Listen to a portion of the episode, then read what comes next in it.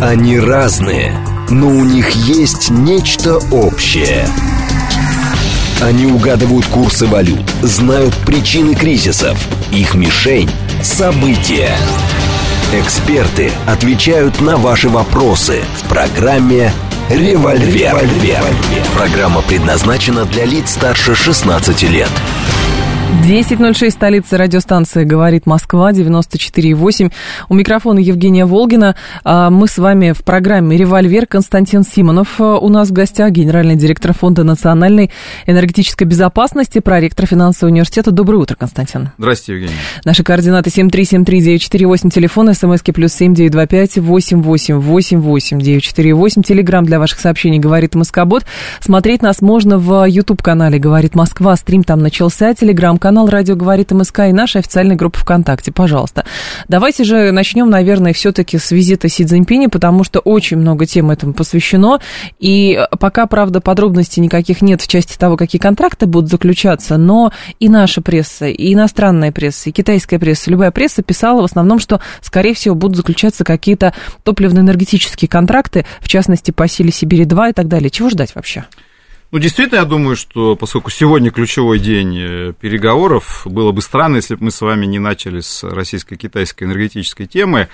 А, на самом деле, ну, прогнозировать, мне кажется, уже некорректно. Почему? Потому что сегодня узнаем вечером, ну, подпишут да. или не подпишут. Мы можем только поговорить действительно о том, э, чего мы ждем. И ключевой сюжет, конечно, это вопрос э, силы Сибири-2. Почему? Потому что если контракт по силе Сибири-2 на 50 миллиардов кубов будет подписан, то все остальное не важно, уже можно это считать огромным прорывом. Угу. А если он не будет подписан, то все остальное тоже не важно, потому что все остальные соглашения, которые наверняка там будут, но они э, не компенсируют нам отсутствие этого действительно крайне значимого в нынешних условиях для э, России договора.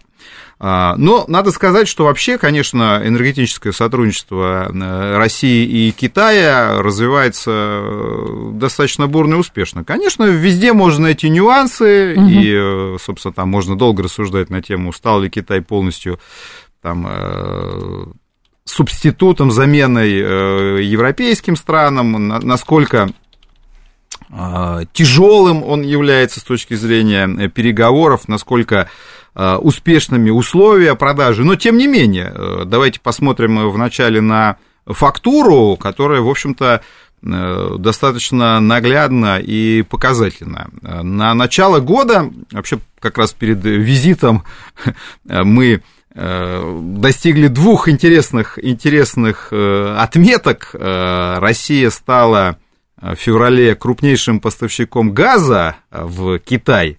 Правда, там есть определенная хитрость, мы суммируем трубопроводные поставки и поставки в жиженном виде, ну, в общем-то, это Россия как поставщик, потому что, когда вот мы говорим про Европу, угу.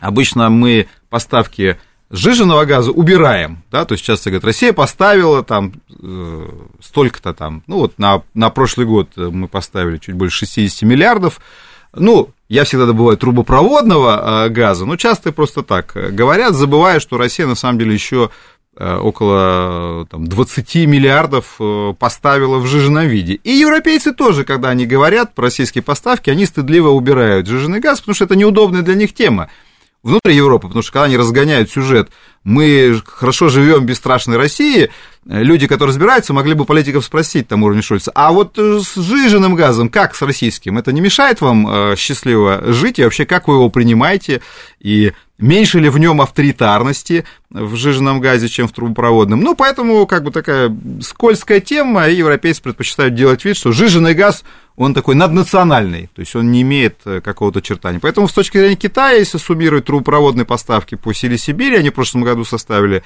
11,5 миллиардов кубов, э, не так и много с точки зрения масштаба угу. китайского потребления и нашего экспорта, но тем не менее, с точки зрения того, что Европа, как известно, достаточно быстро отказывалась от российских поставок, и страна номер один, Германия, которая была всегда на первом месте, потребляла 50 миллиардов кубов, а сейчас потребляет ноль. Э, в этом плане Китай с этими 12 миллиардами кубов вышел уже на второе место в нашем страновом экспорте. Пока Турция э, его обгоняет, э, но к 2025 году, когда «Сила Сибири-1» выйдет на 38 миллиардов, э, Китай станет самым крупным потребителем российского газа. Но сегодня я говорю именно про... То есть, если мы говорим про Россию как поставщика, то Китай на втором месте сегодня, как наш потребитель трубопроводного газа. Если мы говорим про нефть, Китай давно на первом месте, если мы говорим про страновое потребление. Просто раньше э, весь Европейский Союз сравнивали с Китаем, и потребление в Европе было больше. Но сейчас тоже мы видим стремительный обвал этих показателей. А как страна, Китай давно и Германия, и другие европейские страны по потреблению нефти обогнал. В прошлом году мы поставили в Китай почти 90 миллионов тонн э, нефти, и поставки выросли примерно на 8% в 2022 году. Э, тоже понятны причины, но я еще несколько слов бы, бы, бы сказал с точки зрения условий, потому что это тоже одна из таких тем, что там сплошные дисконты, Китай выкручивает руки. Китай достаточно жесткий переговорщик, но тут тоже есть э, нюансы, о которых стоит сказать. А, но все-таки возвращаясь к статистике, я бы сказал, что важно, что в начале года Россия стала крупнейшим поставщиком газа в Китай, то есть это мы уже говорим о роли России для Китая, не о роли Китая для России как покупателя, а о роли, о роли России как поставщика для Китая как импортера. Так вот, по газу, если суммировать трубопроводные и поставки в жиженном виде, мы вышли на первое место, обогнав прежде всего среднеазиатские страны, которые поставляют, mm-hmm. Туркменистан, который осуществляет э, трубопроводные поставки, ну и Соединенные Штаты, которые осуществляют поставки в жиженном виде, и у Китая достаточно большие контракты, но он весь прошлый год активно перепродавал этот газ в Европу. В этом году посмотрим, как ситуация будет выглядеть. И по нефти, кстати, мы тоже в феврале обошли Саудовскую Аравию. Это, кстати, напрямую связано с санкционным давлением на Россию. Почему? Потому что Э, ну, мы с вами неоднократно говорили про перенаправление э, нефти глобально, как я это называю, великое переселение нефти по планете, на планете.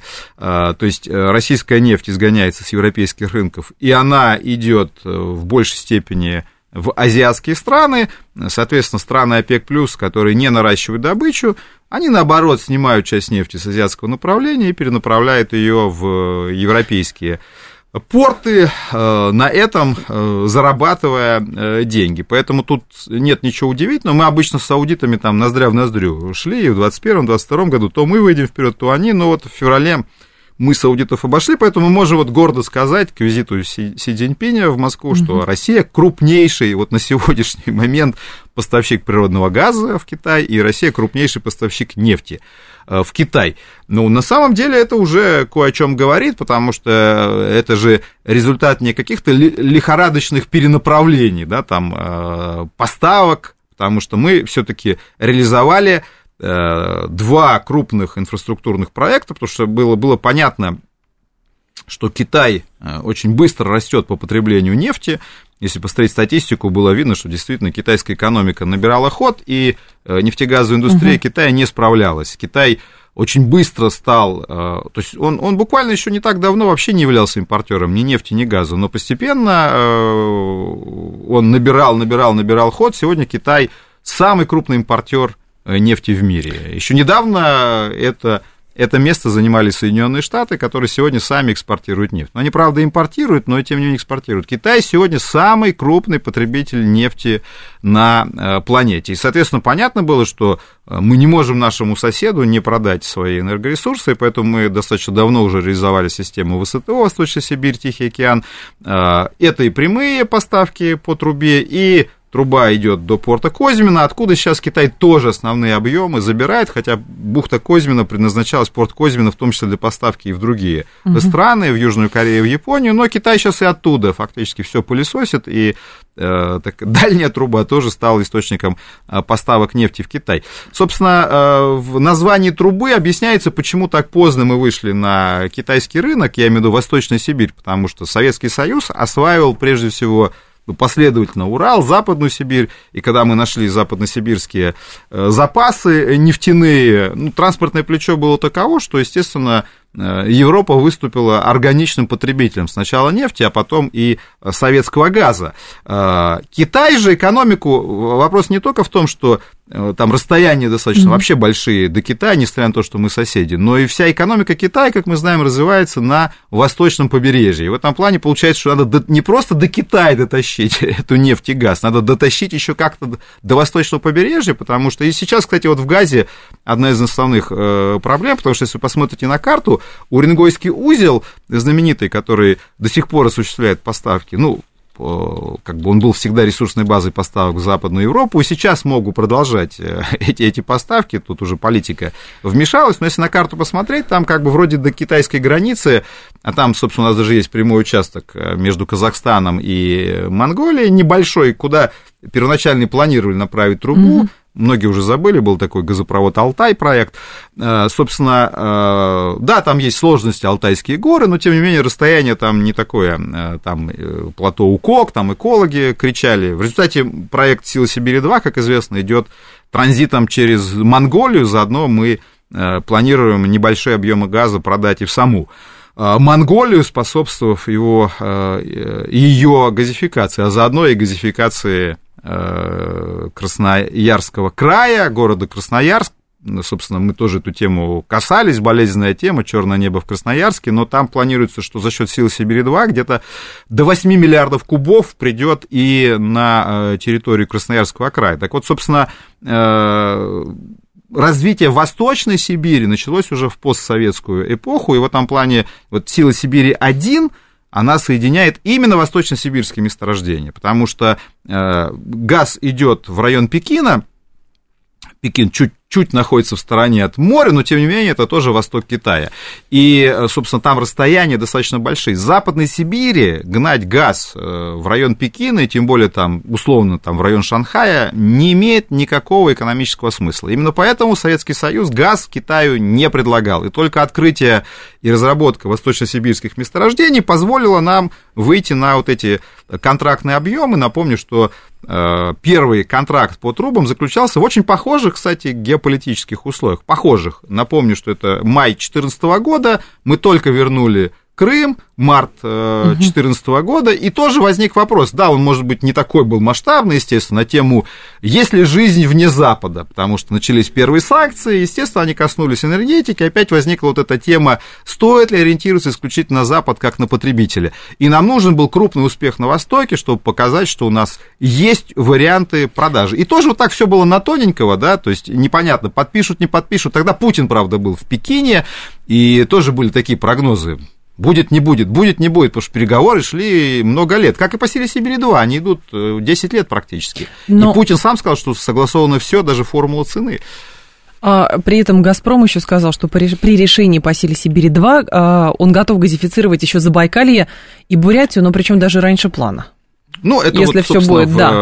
ремарка с точки зрения того, как газифицируется страна, потому что обычно радиослушатели такие тоже вопросы задают, и справедливо задают, собственно, достанется ли газ нам. И понятно, почему, кстати, Восточная Сибирь, Дальний Восток газифицированы плохо, потому что расстояния огромные, э, а как бы, ну, и потребители газа разбросаны, и в этом плане тащить магистральные трубы, конечно, крайне тяжело с точки зрения расстояния. И в этом плане экспортные трубы логично сочетать с темой газификации. Справедливо, действительно, я сказал про Красноярск, вы добавили, что там и ряд других территорий также э, планируется э, газифицировать, э, и это тоже довольно э, важная история. Так вот, собственно, э, развитие именно восточно-сибирских месторождений, это Чиндинское месторождение в Якутии, Кавыкинское месторождение в Иркутской области, которые запустили буквально вот в 2022 году, и позволили э, начать поставки трубопроводного газа в Китай. То есть это экономически э, рентабельно, потому что мы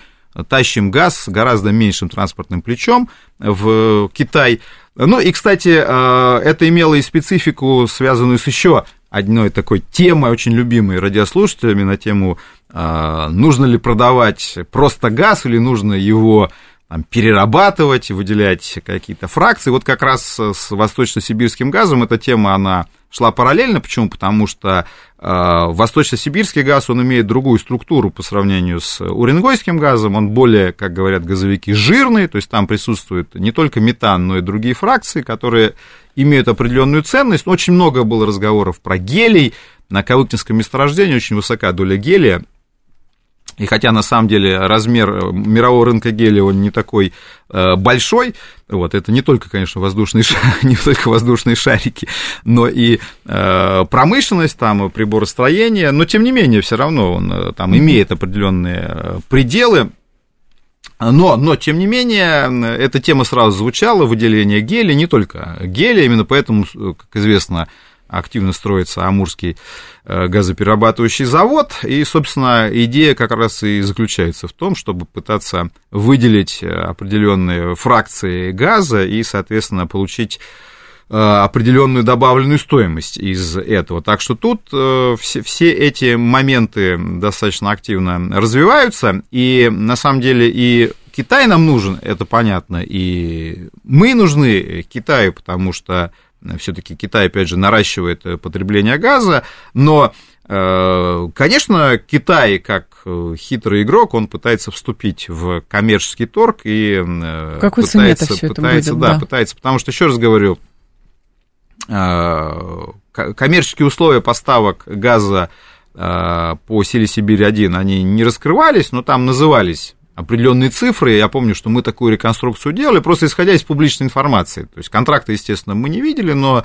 э, руководители «Газпрома» называли ряд параметров, которые позволяли вот на тот момент примерно посчитать, какая могла быть форма, потому что там речь шла все таки о нефтяной привязке, и можно было делать выводы, что, в принципе, цена соответствовала, цена соответствовала уровню цен тогда на э, европейском рынке. Сейчас она стала в 2022 году, поскольку привязка нефтяная, она стала выгоднее для Китая по сравнению с европейским спотом и азиатским спотом тоже.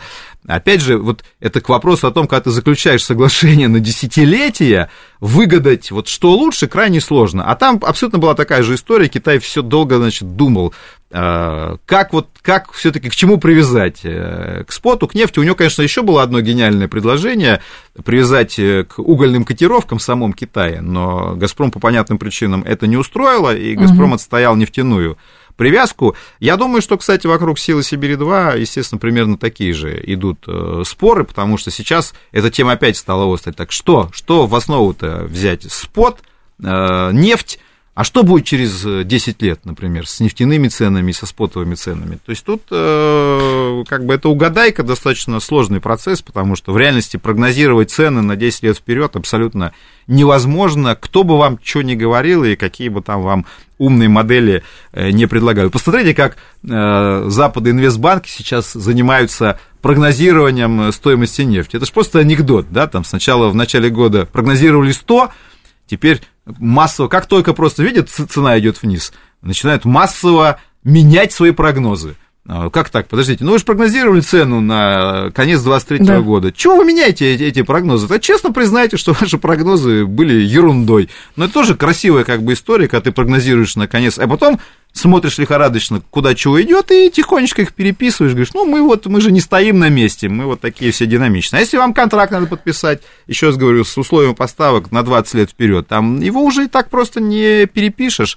Вот. Но в целом по силе Сибири я считаю, что это первый, это был очень удачный проект и для «Газпрома», и для Китая, э, я уже сказал, что «Газпрому» это позволило и запустить два новых месторождения, и построить фактически, он уже практически готов, Амурский завод. И Китай получил газ э, в той части э, Китая, куда другого газа просто дотащить было практически невозможно, опять же, по экономически разумным ценам, потому что район Пекина он все-таки близко к морю, но не у моря, соответственно, жиженый газ надо тащить еще по трубе. От э, поставщиков из Центральной Азии он тоже очень далеко, то есть в этом плане газ из Туркмении угу. и Узбекистана тащить в Пекин э, бессмысленно. Вот. А, но, кстати, газ, который пришел с Центральной Азии, конечно, позволил Китаю жесткие условия выставлять по газопроводу Алтай тогда, почему этот проект и не состоялся. То есть появилась на западе Китая, где нет экономики почти и не так много населения, э, просто там не было необходимости в таких объемах, и, собственно, изменением маршрута Задача была как раз э, обеспечить доставку газа в те регионы Китая, где этот газ э, более э, востребован.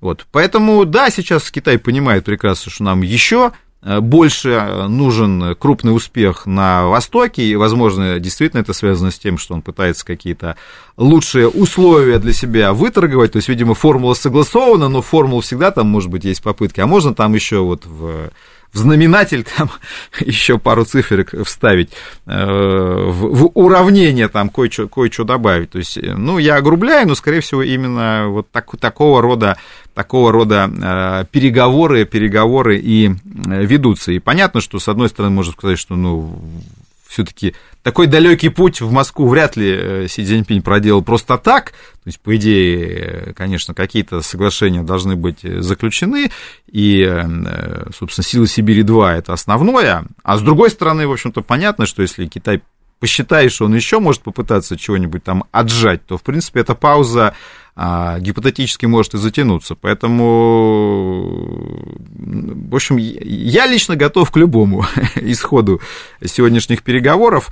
Вот, и э, не подписание тоже такой катастрофой, конечно, не станет, хотя, безусловно, э, наши, наши ожидания все-таки связаны с тем, что это соглашение будет подписано, потому что, ну, еще раз говорю, 50 миллиардов кубов. Напомню, что сейчас у нас контракт на 38 миллиардов кубов по силе Сибири один, и на, где-то мы должны на 25 год выйти на максимум, и еще «Газпром» подписал э, соглашение по поставкам из Дальнего Востока, но там всего 10 миллиардов кубов, то есть в этом плане, конечно, э, э, соглашение по силе Сибири-2 фактически удваивает потенциально трубопроводные поставки из России в Китай. Угу. А что с теперь европейцам делать?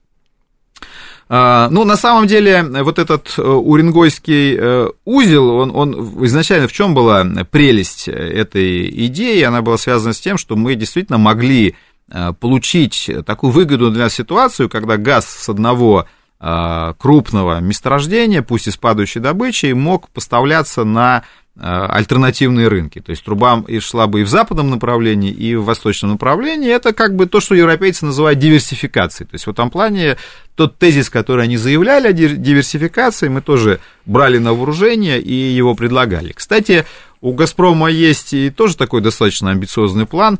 Э, он тоже более сложный, трудоемкий, но он тоже позволяет э, сочетать экспортные проекты с темой газификации страны, я имею в виду, что в рамках Силы Сибири возможно и строительство газопровода с полуострова Ямал, с э, Баваненковского месторождения, на самом деле там в перспективе сейчас запускается там и, и, и ряд других угу. проектов, Харсовейское месторождение, там еще есть ряд крупных месторождений, потому что э, полуостров Ямал это тоже Ямало-Ненецкий округ, но расстояние от Уренгоя там по прямой на север где-то 800 километров, то есть это достаточно серьезные э, концы, что называется, и, но тем не менее «Газпром» считает как раз вот в контексте просто ресурсная база Баваненкова, это как раз почему вот мы строили э, «Северный поток 1 и 2», потому что на самом деле по глобусу расстояние с э, Баваненкова до Европы, оно там на 1900 километров короче, чем расстояние через Украину. То есть там просто очевидная была экономия на э, расстоянии. В этом плане, если действительно оба этих проекта будут реализованы, соединим мы трубой с Уренгоя Китай и еще с Баваненкова, то тогда, в общем-то, действительно будет возможность перенаправления основных наших объемов. Что делать Европе? Ну, э, Европа сейчас активно думает, э, что ее ждет в ближайшие, особенно два года, когда на рынке будет определенная пауза с точки зрения новых поставок СПГ. Выдержит она, не выдержит, по-прежнему угу. готовится затягивать ремни. Вот Европейская комиссия опять рекомендовала продлить вот это сокращение добровольно 15%. И на этот год, то есть, с одной стороны, уже говорили, что Россию победили, а с другой стороны, говорят, в связи со сложными сохраняющими условиями, давайте еще дальше экономить. Так что думают, думают, что делать. Ну и при этом еще финская госкомпания «Газум» а, продолжила покупать российский газ. Это уже финская пресса об этом тоже пишет. Про Европу, если время останется, еще продолжим. Константин Симонов с нами, программа «Револьвер». Они разные, но у них есть нечто общее. Они угадывают курсы валют, знают причины кризисов. Их мишень – события. Эксперты отвечают на ваши вопросы в программе «Револьвер». 10.35 в столице, радиостанция «Говорит Москва», микрофон Евгения Волгина. Продолжаем, Константин Симонов с нами. А мы про нефть и про газ говорим, про газ много поговорили, но про нефть любопытно, а, что с ценами происходит, потому что откатываются цены на 2021 год, и вчера любопытная была заметка в Рейтере, я почитала, и там, а, значит, все аналитики, опрошенные агентством, сводят э, свои доводы к следующему. Потому что банковский кризис и все предполагают, что будет снижение потребления нефти. Честно говоря, мне кажется, что это какая-то спекуляция. Э, действительно, сейчас определенное сокращение э, цен наблюдается, и, опять же, цены откатились на уровень 2021 года. Ну, правда, когда, опять же, я вижу такие заголовки, Да. Цены рухнули, рухнули аж до уровня рухнули. там, самого низкого аж с 21 года. Ну, думаю, да, действительно э, значит, точно рухнули. Э, я согласен с тем, что э, вот сегодня, когда мы говорим про прогнозирование ситуации на нефтяном рынке, все это выглядит таким образом, что сначала аналитики видят цену, а потом они задним числом начинают придумывать, собственно, а как же это произошло. Вот, потому что никто э, не объяснял нам, э, еще раз говорю, я вот уже в первой uh-huh. части сказал, как хитро поступают западные инвестбанки, там и, и Сити, и другие инвестиционные крупные структуры, то есть они сначала рисуют, там, видят, что цена растет, и пытаются встроиться в тренд и объясняют, что так и будет. Пишут там, цена будет 100, потом начинает падать и говорит, ой-ой-ой, значит, мы прогнозы свои пересматриваем, потому что, и дальше действительно начинается перечисление. Ну, потому что задним умом все крепкие, поэтому найти причины на физическом рынке, конечно, можно. Я также считаю, что здесь вполне может иметь э, место определенная э, спекулятивная история, в том числе и связанная, кстати, с Россией, угу. вот, потому что здесь Соединенные Штаты вполне могут начинать игру в дешевеющую нефть, и такая опция, она, что называется, в голове всегда была, потому что Э, говорить о том, что банковский кризис там перерастет в экономический хаос, конечно, можно, и некоторые так и говорят, но мы видим, что регуляторы э, и Соединенных Штатов, и Швейцарии делают титанические усилия. Э, ну, собственно, метод их известен, заливание пожара деньгами, вот, но пока это, в общем-то, работает, и говорить о том, что крах банков перерастет в начало этой самой глубинной мировой э, рецессии, которую, кстати, все, конечно, ждут уже э, давно, вот, но все-таки с надеждой посматривают на Китай, который выходит из коронавируса и, может быть, вытащит э, мировую экономику. Здесь, здесь оценки могут быть самые разные. Поэтому, да, я считаю, что сейчас речь идет не о каких-то глобальных тенденциях, а о текущей спекуляции, которая не вполне отражает то, что происходит сегодня на физическом рынке нефти. Вот. Ну, соответственно, э, медведи начали свою работу. Возможно, в качестве действительно там, такого повода для медвежьей атаки стали новости с американского э, банковского рынка. Кстати, интересно, что вот этот банк, там много Э, я имею в виду Силикон Вэлли, угу. много, много о нем чего сказали, вот, но я бы обратил внимание на то, что это был крупнейший инвестор в области зеленой энергетики. Не просто стартапов, да. а в области в том числе и зеленой энергетики. Потому что про стартапы, про крипту все сказали, но мало кто обратил внимание, что он очень активно в Калифорнии инвестировал в зеленые проекты. Так что тут все начинает э, сходиться, концы с концами начинают э, сходиться. Кстати, тоже коротко бы просто обозначил, мне кажется, интересный сюжет связан с тем, что перед визитом Си в Россию э, Европейская комиссия подготовила аж два законопроекта, суть которых заключается в том, что надо защитить Европейский Союз от зависимости от Китая. Речь идет о том, что Европейский Союз считает, что он избавляется успешно от зависимости от углеводородов из России, но может впасть в опасную зависимость от поставки оборудования и сырья, связанного с производством нужных товаров для возобновляемой энергетики из Китая, потому что Китай сегодня крупнейший производитель солнечных панелей, поставляет их в Европу. Китай поставляет в Европу кобальт и ряд других металлов, в том числе редкоземельных, которые просто необходимы для развития зеленой энергетики. Когда европейские мудрецы продвигали а, зеленые проекты, они как-то забыли посчитать, сколько нужно там кобальта, никеля, лития для того, чтобы эти планы просто сошлись. А там, мама, не горюй. Они... А там, да, действительно. И в этом плане Китай неожиданно потенциально становится, не только потенциально, уже становится физически крупнейшим поставщиком и товаров в области зеленой энергетики, и сырья для производства тех же самых солнечных панелей. И европейцев это начинает волновать, и они начинают превентивно принимать законопроекты, которые говорят, мы Китай на наш рынок не пустим. Китай им говорит, а вы как бы ВТО вообще нормы там читали или ВТО уже не существует? Угу. Ну, видимо, для кого-то для кого-то э, не существует. Но опять же, вот это, собственно, вот такое планирование, когда гладко на бумаге, а забыли про овраги, оно, конечно, очень пугает. Вот, и как Кстати, раз... Грети Тумберг дали степень, вот вы про Финляндию сказали, да. почетного доктора Э, теологического факультета университета в Хельсинки. Ну, я уже не знаю, что дальше. Теологического факультета, ничего да, себе. Да. А к вопросу Почетный торговли, доктор. кстати, что сегодня, а, значит, э, была заметка, да, что в США внесен на рассмотрение законопроект о прекращении нормальных торговых отношений с Китаем. Теперь будут только ненормальные.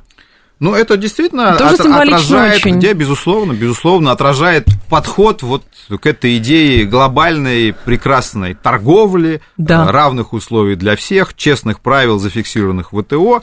Вступайте в ВТО как клуб честных джентльменов, которые торгуют на равных условиях. И будут ну, вам санкции и протекционизм да. мы, жесткие, мы, больше ничего. Мы на, на себе это испытали в 2022 году по нефтегазу очень ярко, когда нас просто вычеркнули всех э, правил и норм и ввели абсолютно недопустимые э, механизмы, которые нарушают правила ВТО. Э, теперь то же самое, да, Китай это проходил, кстати, да, там куча антидемпингов было расследовано, вы правильно говорите, вот эти свежие примеры, микроэлектроника, и таких примеров будет все больше и больше и больше, и Китай, конечно, должен осознавать, что он также станет экономической угу. жертвой избирательной правоприменительной практики в области международной торговли. Но что э, касается сейчас перспектив торговли нефтью, с учетом как раз вот этих вот падающих цен и с учетом того, что, ну, довольно все равно сложности, насколько я понимаю, у нас сохраняются с транспортировкой этой нефти, угу. вот, а, опять говорят про необходимость строительства нефтехранилищ. А, ну, действительно, для нас все-таки ключевой да. вопрос заключается в том, э, как э, падение цен на нефть скажется на российских угу. ценах. И тут ситуация, она достаточно любопытна. Почему? Потому что все мы помним, что существует так называемый price cap, потолок цены, который определен на уровне в 60 долларов за баррель по нефти Юрлс. В общем-то, до 60 долларов нефти пока еще далековато. Вот. В этом плане, э, если смотреть на потолок, то, в общем-то, мы, мы оказались здесь в уникальной угу. ситуации. Почему? Потому что мы с вами много говорили, насколько там адекватны эти цены, неадекватны. Э, но, тем не менее, очевидно, опять же, что потолок – это возможность для давления на российских поставщиков и торга с ними. Да, там долго можно обсуждать э, собственно, где вот эти дисконты оседают. Это, кстати, делается мы с вами говорили еще две недели назад, что в западной прессе появляются оценки, что на самом деле дисконт не такой большой, и э, деньги прячутся русскими в различных, значит, э, местах угу. в Дубае и в Сингапуре. Так я смотрю, что за две недели просто вал этих публикаций пошел в западной прессе, и даже там Блумберг написал про какие-то 80 миллиардов спрятанных долларов. Вот То здесь как-то будут. Это, это уже стало общим местом. То есть это так. были такие робкие намеки, а теперь все об этом говорят, значит, что русские прячут деньги, на самом деле зарабатывают больше. А, но тут надо как бы определить, говорится тому же Блумбергу, русские прячут деньги или все-таки э, потолок нанес им э, пробоины в их карманах. А, но, тем не менее, мы знаем цифру потолка в 60 долларов, и получается, что здесь э, основные мировые сорта как бы падают, угу. а мы вроде как находимся под потолком, если верить, опять же, агентству Аргус, хотя ему верить не надо, но, тем не менее, мы существенно ниже, и в этом плане возникает вопрос, что будет с российской нефтью? Ее как бы падающая нефть остальная будет тоже придавливать еще ниже, или же наоборот получится, что мы как бы под потолком сидим и пока там э, остаемся. Э, собственно, об этом же говорят начавшиеся разговоры на тему, что официальный уровень потолка, который введен, как известно, согласован J7 и Европейским Союзом, Будут будет снижаться. Да, будет снижаться, и там разные опять там истории. Там поляки говорят 30, американцы говорят, нет, давайте 55 для начала. Но вброс был, обещают в середине марта, обещали в середине марта. Сейчас вроде уже середина марта как бы прошла, скорее уже мы угу. в конце марта находимся в последней декаде, пока решения нет. Я думаю, что как раз вот э, эта ситуация с падающими ценами заставляет задуматься Соединенные Штаты. Помните, тоже была такая новость, что Минфин собирал трейдеров и говорил им, что да вы торгуете российской нефтью, мы вообще вам не запрещаем, вы только потолки соблюдайте, потому что на самом деле тоже э, можно впасть вот в хаос, и это, в общем-то, в планы Соединенных Штатов э, не входит, чтобы полностью хаотизировать рынок, потому что так мы можем от плавного падения очень быстро перейти к панике и к росту цен, что Соединенные Штаты, в общем-то, понимают. Кстати, тоже интересно, вот читал на днях отчетность, которую стали публиковать трейдеры глобальные.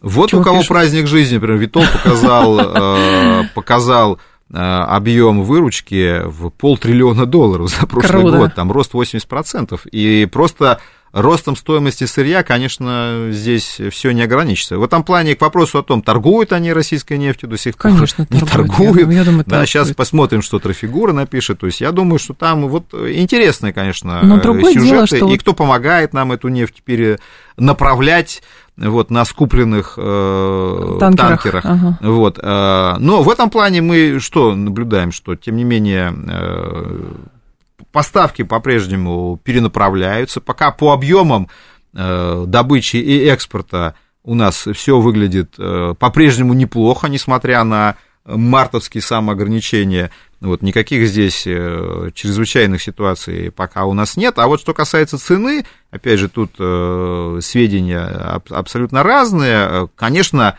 все равно падающая мировая цена ничего хорошего для нас не несет. Понятно, что это, опять же, способ для дополнительных коммерческих переговоров, но, еще раз повторяю, вот тот размер дисконта, э, который уже существует, э, в принципе, на самом деле для нас может означать, что падение мировых цен может оказаться менее болезненным, ну, с точки зрения потери дохода, потому что мы его и так потеряли на других условиях, и, и вряд ли мы будем сокращаться еще Э, дальше в сторону пола ценового. Так что здесь я, я думаю, что у нас э, вот так, такого рода переговоров не, не будет, тем более, что постепенно, еще раз говорю, мы за эти месяцы начали как-то отстраивать уже, и даже отстроили эту логистику, и она начинает э, работать, или продолжает даже, правильнее сказать, работать. В этом плане, что нам давать дисконты, когда уже есть понимание, поскольку берут, сколько берут за перевозку, угу. вот, фраг дорожает, кстати, из-за этого, вот. Э, а что касается вопроса вашего, я, извините, так долго и витиевато отвечаю на вопрос, нужны ли нам хранилища, а я-то считаю, что не нужны, на самом деле. Почему? Потому что... То есть найдем куда?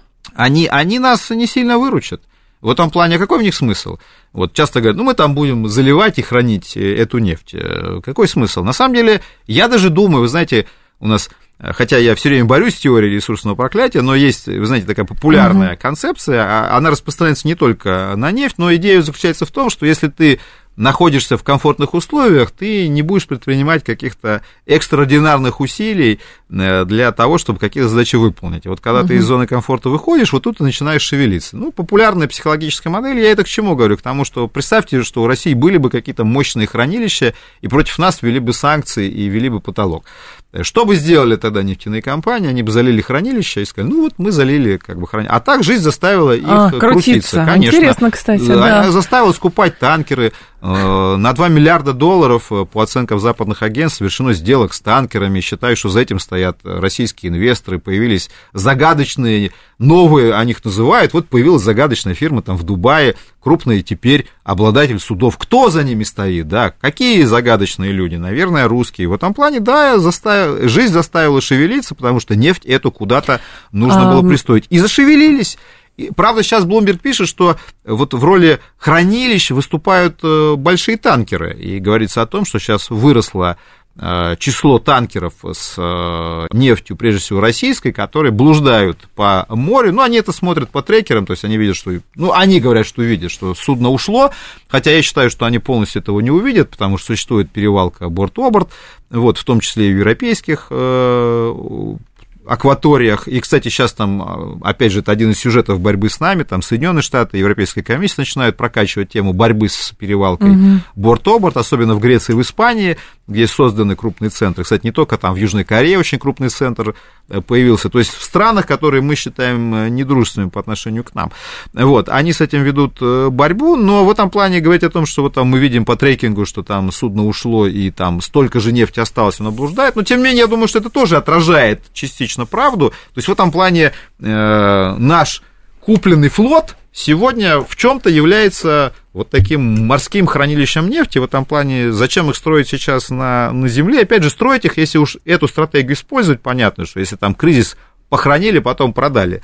Ну, как всегда это у нас бывает, нужно было это делать э, Давным 10 лет назад, да. А я бы 10 лет назад, если отмотать, о чем я говорил, строил бы танкеры, на самом деле. Строил бы танкеры, и эти танкеры им являлись бы, да, в крайнем случае, хранилищем этой самой нефти. Чем, кстати, они сегодня и выступают. Только сейчас это танкеры, которые мы на рынке купили, там, 15-20-летней давности, а, а могли бы быть бы наши, наши построенные танкеры, вот вам и хранилище. Все, все очень просто. И нефть хранится, и при необходимости, и при, точнее, возможности она доставляется и продается. А как на рынке скажется нормализация отношений а, между Саудовской Аравией и Ираном? Наверняка там экономические вопросы и вопросы нефтяные тоже затрагиваются. Ну, интересный сюжет, э, действительно, на самом деле, связанный с тем, что э, давление на Россию, э, на мой взгляд, я, может быть, далеко идущий делаю вывод, но, тем не менее, я с этой точки зрения там, выступаю активно, что давление на Россию приводит к сплочению рядов производителей углеводородов. А, то есть имеется в виду, что вообще давление на Россию это же а, как бы органичная часть э, в целом давно начавшегося давления на углеводороды. То есть в этом плане я то, что происходит сейчас, расцениваю как абсолютно четкое продолжение этой истории с зеленой повесткой. А, и в этом плане производители нефти, которые раньше смотрели друг на друга как на конкурентов, а, и это, кстати, проецировалось серьезно на политические отношения тоже. Угу. Вот, они были не самыми, мягко говоря, простыми. Но тут тоже можем спорить, что первично, что вторично, базис или надстройка. То есть политика привела к экономической конкуренции, экономика. Но я думаю, что это взаимозависимые истории, и э, обострение экономической конкуренции приводило к усугублению политических проблем, и наоборот, это все как э, маховик раскручивалось. Так вот, когда все-таки страны производители осознали, что давление на них э, растет, на кого-то больше, на кого-то меньше, но это общая беда и общая угроза. Зеленая повестка это общая беда и общая проблема для тех, кто производит углеводороды. А механизмы абсолютно нерыночные, которые отрабатываются сейчас в отношении России, а, те же саудиты прекрасно понимают, что они будут отработаны потом, распространены точнее и на них, и отсюда, кстати, нервная реакция там, на тот же законопроект на ОПЕК, который периодически там всплывает как элемент давления на саудитов, а там в Америке просто опять какие-нибудь сенаторы там вспомнят про него, да, и это становится снова информационным поводом. А, Иран, э, ему не надо рассказывать, что такое санкции, Правда, механизмы price cap против него не применяли, но про него применяли просто запрет тотальный на поставку. Как известно, Иран находится под нефтяными санкциями аж с 1979 года, с э, года революции в Иране. Колоссальное количество времени. И, собственно, мы, кстати, ряд технологий обхода санкций у Ирана берем. И перевалка борт-оборта, использование серого флота, и отключение транспондеров, продажи в серых зонах. То есть в этом плане э, Китай э, чему-то нас научил, наши компании. Э, еще раз повторяю, в этом нет ничего стыдного. Против нас применяют абсолютно нерыночные, варварские, нечестные приемы. Извините, тут тоже оставаться в пределах честных норм ВТО абсолютно нет никакой возможности. Нам ее не дают. Так вот, собственно, и наши отношения, кстати, да. с Ираном достаточно э, серьезно изменились в последнее время, ведь мы тоже воспринимали, то есть, понимаете, с Ираном там тоже были сложные отношения, если посмотреть на историю. Изначально были различные тоже схемы своповых поставок еще в советское время. Мы об этом тоже писали, исследовали, там были варианты строительства газопроводов, то есть Иран хотел поставлять газ в Советский Союз, а Советский Союз эти объемы в Европу, то есть Иран был частью этих переговоров. Плюс Европа сама вела переговоры, естественно, с шахским Ираном. В 1979 году они все были остановлены. Потом э, Европа опять вернулась к теме Ирана как э, инструмент, опять же, конкуренции с Россией. Стали говорить про иранский газ, который может оказаться в Европе. И вот сейчас мы и в этом плане тоже возникала некая настороженность в России, там, мы конкуренты или же мы партнеры. И вот теперь, мне кажется, постепенно мы приходим к тому этапу, когда мы понимаем, что мы в общей лодке против нас э, ведется достаточно активная, агрессивная кампания, э, причем речь, видите, еще идет о сегментации производителей углеводородов, потому что, опять же, кто-то, получается, хороший производитель углеводородов, как Соединенные Штаты или Норвегия, ведь зеленая повестка на них не распространяется, и тот же Байден там спокойно, как выясняется, готов разрешить добычу нефти на Аляске. Ну, там демократические уж, углеводороды. На что, на что был зеленый, да, в этом плане Норвегия, она тоже самая считается зеленая страна, все ездят на электромобилях, но это не мешает ей расширять добычу нефти и газа без всяких э, зазрений совести. И у норвежцев в голове это как-то уживается, мы очень экологичные зеленые, но нефти добываем больше. Ну и отлично, молодцы. А, и в этом плане как раз страны, которые все время обвиняют, мы видим, что они авторитарные, неправильные, вообще, угу. значит, живут на этой нефти. И действительно, нефть есть хорошая. Это, кстати, вот эти теоретики ресурсного проклятия, они давно разделили, что есть страны, которые имеют право добывать нефть, да, потому что у них хороший институт, это объясняется. Вот у кого хороший институт, то может нефть добывать, а у кого плохие институты, он проклят. Э, этой самой нефтью, и ему нефть добывать вообще не надо. И они осознают, что их загнали вот в эту общую категорию и вместе начинают э, душить. Еще раз повторяю, кого-то сильнее, э, кого-то оставляют на потом, но к этому обязательно вернутся. Вот это, и вот да. я отвечаю на ваш вопрос про, про Саудовскую ага. Аравию и Иран, потому что действительно неожиданно, казалось бы, политические враги там сунниты, шииты, там конфликт, собственно, вокруг и пролива, Армузского и, собственно, там постоянная прокси-война в Йемене. То есть в этом плане казалось, что это абсолютно немыслимая история. Но они начинают осознавать, что как раз нужно формировать какие-то совместные истории. Я напомню, что сделка ОПЕК плюс тоже воспринималась, когда первая сделка была, что это все блажь, распадется через месяц. Я вот прекрасно помню угу. эти оценки, которые давали, что русские с саудитами не поссорятся там через месяц. И, кстати, были действительно, у нас в 2020 году был конфликт Э, приведший к распаду первой сделки. Но, тем не менее, экономика нас вернула во вторую сделку, и сейчас мы понимаем, что мы вместе, мы должны быть вместе, потому что мы должны продвигать наш общий товар, и в этом плане от конкуренции мы переходим к разумной э, кооперации, потому что это вопрос, опять же, общей добычной политики, которая влияет на цены, да, чем, да, иногда мы должны меньше добывать, чтобы повышать цены. С Ираном там тоже у нас возникают сейчас различные схемы, та же, те же поставки газа, например, в Индию, они могут тоже носить своповый характер, когда мы поставляем газ на север Ирана, где газа нет, а Иран с юга, где у него основные проекты, поставляет газ в Пакистан и Индию. И с саудитами, я думаю, что политическая нормализация будет приводить к более активному вовлечению Ирана, ну, например, в схему ОПЕК+, потому что Иран участвует в ОПЕК+, но у него там особые условия, как подсанкционной страны. Поэтому здесь э, я может быть, э, несколько там оптимистичен, но мне кажется, что вот эта общая беда, она приводит к созданию каких-то кооперационных э, стратегий со стороны производителей углеводородов, э, которых обвиняют в том, что они особо неправильные и авторитарные. А, по поводу северных потоков еще минута буквально у нас остается. Мы готовим какую-то резолюцию в ООН, но перспективы-то какие? Если вы не отзоветесь, мы напишем спортлото. В этом плане, ну, ну, мы же понимаем, что расследование уже фактически э, определилось со, с основной версией. Мы над ней уже долго там э, смеялись и обсуждали, но тем не менее вы видите, что она обрастает какими-то новыми подробностями, это не случайно. Я имею в виду версия про э, загадочного украинского олигарха, который нанял украинских э, пловцов, э, ныряльщиков, которые взорвали трубы. Потому что пресса западная пишет, что нашли яхту, теперь пишут, что нашли бейсболку, на бейсболке нашли волосы. Сейчас, то есть это все начинает обрастать. Поэтому я думаю, что нас стремительно вот в эту версию склоняют как к основной. Вот. Мы должны, естественно, там и кричать, и бить во все колокола, и обращаться во всевозможные суды, и делать это гораздо более активным, хотя я понимаю ваш скептицизм относительно того, что если версию уже придумали, то ее будут продвигать как основную, но, опять же, пассивно наблюдать за этим и просто там чего-то там писать в ООН нельзя, надо, надо э, гораздо более активную позицию здесь занять. Константин Симонов был с нами, гендиректор Фонда национальной энергетической безопасности, проректор финансового университета. Константин, спасибо, ждем снова. Далее новости, потом а, Марина и а, с коллегами, и, соответственно, я к вам в два часа вернусь.